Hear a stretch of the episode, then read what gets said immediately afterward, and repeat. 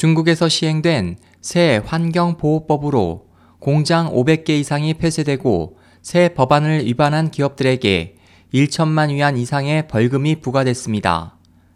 11일 관영 신화통신은 중국 당국이 올 초부터 새 환경보호법을 시행해 2개월간 527개 공장을 폐쇄하고 26개 기업에 벌금 1240만 위안, 약 21억 8천만 원을 부과했다고 전했습니다.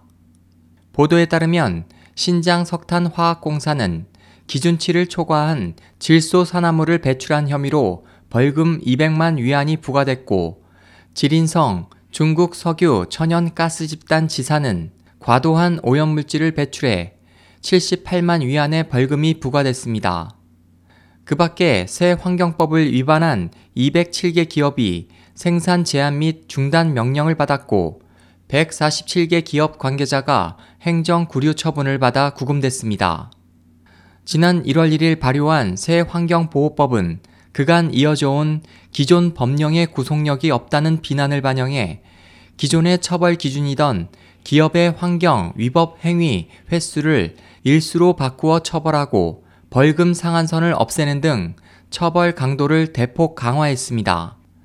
SOH 희망지성 국제방송 홍승일이었습니다.